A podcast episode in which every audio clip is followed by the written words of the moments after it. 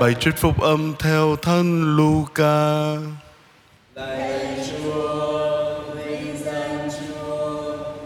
Khi ấy Chúa Giêsu phán cùng những người biệt phái rằng, có một nhà phú hộ kia vận toàn gấm vóc lụa là, ngày ngày yến tiệc linh đình.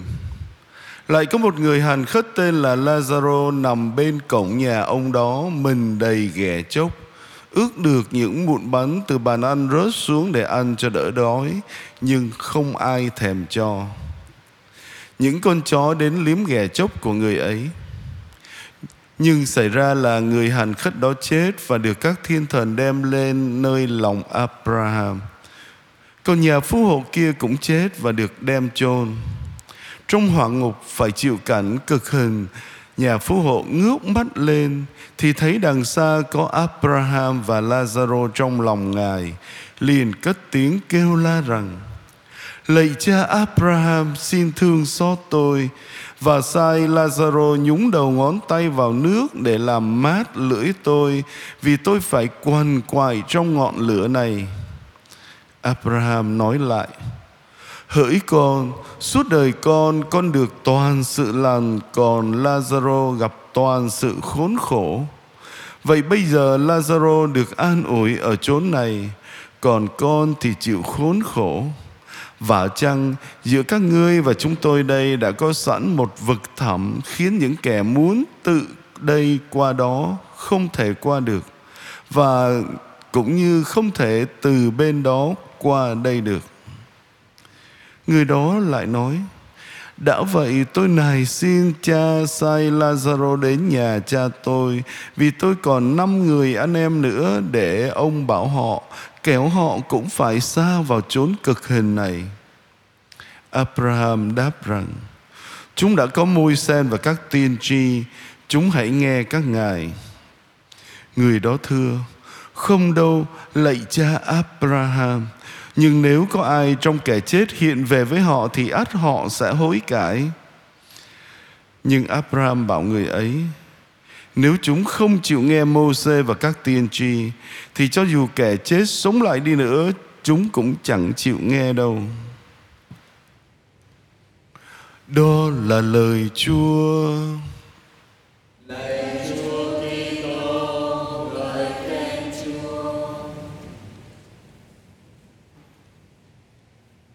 Kính thưa quý cụ, quý ông bà và anh chị em. Người giàu trong dụ ngôn mà Chúa Giêsu kể chúng ta vừa được nghe. Có lẽ ông không phải là người độc ác hay xấu tính. Ông thậm chí còn có chút tử tế là đã không đuổi Lazaro ra khỏi cửa nhà mình. Tội của ông là đã không chú ý đến Lazaro. Lazaro như kẻ vô hình đối với ông.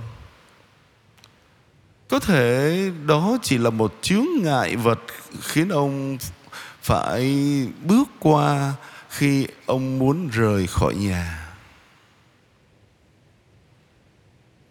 Nhưng sau khi qua đời, thì Lazaro lại được ở bên lòng Abraham trong khi thân phận nhà phú hộ giàu có phải chịu đau khổ nơi lửa hỏa ngục và khi nhà phú hộ này xin Abraham, sai Lazaro hiện về cảnh báo cho các anh em của mình để họ không phải chịu cùng chung số phận bí đát như ông thì câu trả lời của Abraham thật đáng ghi nhớ. Nếu họ không lắng nghe lời của Môse và các tiên tri trong thánh kinh, thì họ cũng chẳng lắng nghe lời của Lazaro nếu Lazaro có hiện đến với họ, với một thông điệp từ thế giới bên kia. điều gì sẽ xảy ra giả như nếu trong suốt cuộc đời của mình, nhà phú hộ kia đã dành nhiều thời gian hơn để suy gẫm về thánh kinh, Hẳn là ông đã suy nghĩ về điều mà Môi-se đã truyền trong sách đệ nhị luật, đoạn 15 câu 11. Hãy mở rộng tay, giúp người anh em khốn khổ nghèo khó của anh. Hẳn là ông đã cân nhắc những lời của ngôn sứ Isaiah, đoạn 58 câu 6 và câu 7 Cách ăn chay mà ta ưa thích, Chẳng phải là thế này sao? Chẳng phải là chia cơm cho người đói, Rước vào nhà những người nghèo không nơi trú ngụ. Thấy ai mình trần Thì cho áo che thân. Lẽ ra ông kín múc được lợi ích từ những lời dạy khôn ngoan trong sách châm ngôn, đoạn 19 câu 17 thương xót kẻ khó nghèo là cho Đức Chúa vay mượn. Người sẽ đáp trả xứng việc đã làm. Và rồi được lời thánh kinh hướng dẫn nhà phú hộ sẽ nhìn thấy người anh em của mình là Lazaro trước cửa nhà mình để rồi ông sẽ đáp lại bằng một tấm lòng trắc ẩn với một sự tận tình giúp đỡ và có lẽ ông cũng sẽ được hưởng niềm hạnh phúc vĩnh cửu bên cạnh Abraham. Kính thưa quý cụ, quý ông bà và anh chị em, Thánh Kinh có sức mạnh mở rộng tầm mắt của chúng ta trước những nhu cầu của anh chị em.